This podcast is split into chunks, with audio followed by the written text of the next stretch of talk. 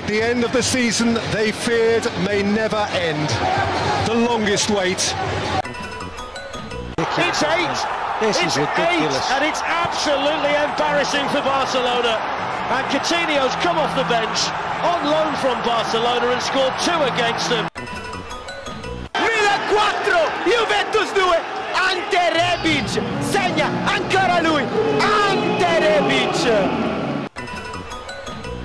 For the 19th time in their history, for the first time in the Premier League, in the never-to-be-forgotten year of 2020, the champions of England again at last.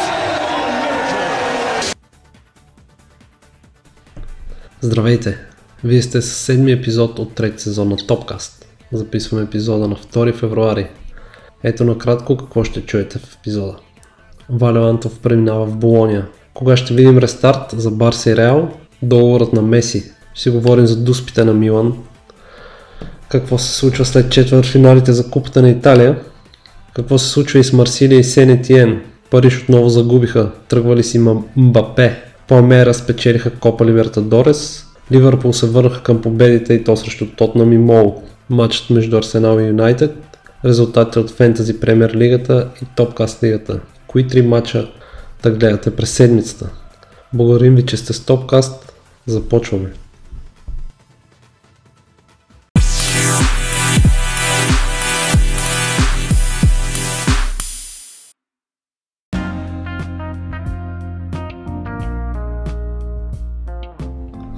Започваме с Валевантов, който премина в Болония под наем до края на сезона, след което договорът би трябвало да стане постоянен. Синиша Михайлович, който е треньор в Болония, нееднократно е доказал, че може да развива млади таланти. Надяваме се да го направи и с Валю.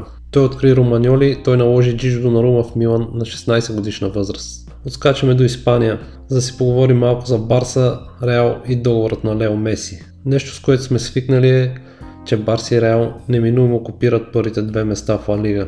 Този сезон обаче Атлетико са засилили уверено към титлата, като преднината им пред двата гранда е 10 точки. Барселона тръгнаха много колебливо с новия си наставник, като вече се говореше за заместник на Куман.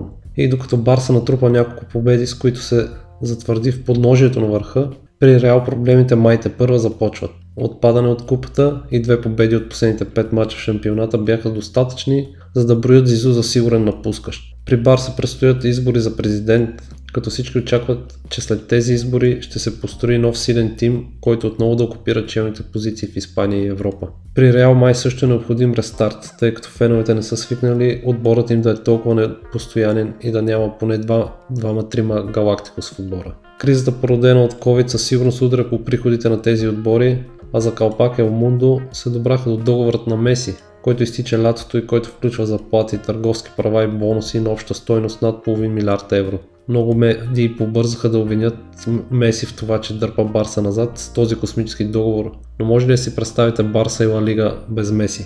Много е вероятно това да стане след края на сезона, но отново всичко ще зависи от президентските избори през март месец. Отиваме до Италия, къде ще започнем първо с Милан. Там все по-често се говори за това колко дуспи са отсъдени в полза на Милан този сезон. Точната бройка е 14, като Ибра пропасти няколко и Франк Кеси се очертава като титулярен изпълнител. Това все пак при наличието на Ибра на терена никога не е 100% сигурно. Интересното е, че успоредно с получените дуспи, Милан са отборът със значителен брой получени картони, които изваждат ключови играчи заради наказание точно преди дерби мачовете. Някои от тренерите в Италия вече се опитват предварително да се оплачат от това колко дуспи са отсъждани за Милан, както направиха Гасперини и Конте, но ще е добре да погледна дали някоя от тези дуспи е била несъществуваща. Продължаваме с Италия, където вече са ясни полуфиналистите в купата. Безспорно най-интересният четвъртфинал беше този между Милан и Интер, където синьо-черните спечелиха с 2-1. Матчът отново ще запълни със скандално съдейство и куп спорни отсъждания, които взеха превес над самата игра. Милан успяха да поведат и се оттегляха с гол преднина на почивката. Малко преди края на полувремето се разигра най-интересната част от матча, в която Лукако и Ибрахимович проведоха ожесточен спор с обиди за водомагии и заплахи за убийство. Резултатът беше само жълти картони, но тепърва властите в Италия ще разрешат този спор. В края на краищата Интер ще се изправи срещу Юве в 2 сблъска, които да определят единия финалист. Наполи и Аталанта ще определят другия. Отскачаме до Франция, където на феновете на Марсилия и Сент Етиен им дойде до гуша от слабите игри на любимите им отбори. Феновете на Марсилия са недоволни от представянето на любимците в последно време и поискаха оставката на президента Жак Андрия Ро. Марсилия загуби последните си 3 мача от френския шампионат. Феновете са успели да пробият в офисите и дори са откраднали вещи, принадлежащи на старши треньора Андре Вилаш Боеш. Те също така са замеряли клубния автобус с камъни. Това доведе и до отмяна на последния матч на Марсилия. При Сент Етиен феновете изразиха своето разочарование от гръмката загуба с 0-5 дома от Лион в дерби, което носи дълга и интересна история на съперничество. Отново във Франция, Маурисио Почетино изпитва сериозни трудности да подкара мултимилионната машина по пътя на победите.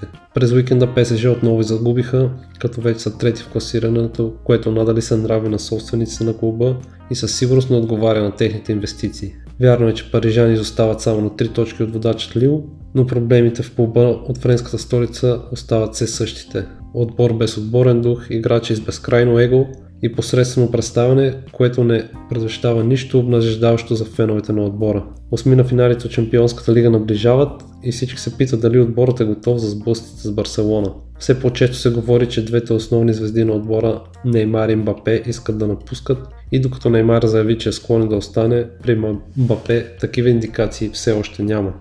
В бразилския финал на Копа Либертадорес Палмейра спечелиха с 1-0 над Сантош. Двата отбора отстраниха съответно Ривър и Бока на полуфиналите. Матчът се игра пред над 5000 зрители, предварително селектирани от организаторите. 90 минути не бяха достатъчни от двата отбора да се победят и след продължение от 8 минути Палмейра стигнаха до победата с гол в самия край. Това е техен втори трофей от турнира.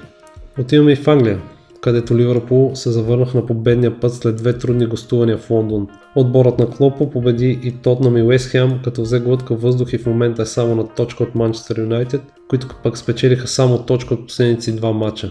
Лестър също загубиха, като от всичко това се облагодетелстваха Пеп и Сити, които водят в класирането с 44 точки и мач по-малко от преследвачите. Като заговорихме за Юнайтед, след мача им с Ливърпул гледах и гостуването им на Арсенал, където станах свидетел на поредното скучно нулево равенство.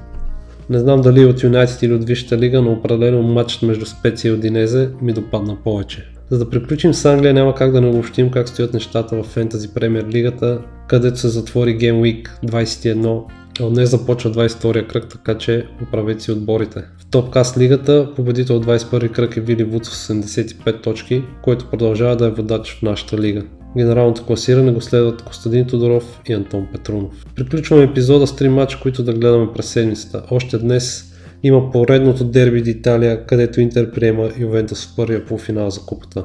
На 4 февруари Тотнъм приема Челси в матч от Висшата лига, а на 7 февруари е ултрамега дербито между Ливърпул и Сити. Ами толкова за 7 епизод. Благодаря ви, че го изслушахте до края. Ще се радваме на фидбек в Twitter, Facebook, Instagram. Пожелаваме ви весели футболни емоции до следващия път. Може да ни слушате на всички подкаст платформи. Благодарим ви, че го направихте и днес.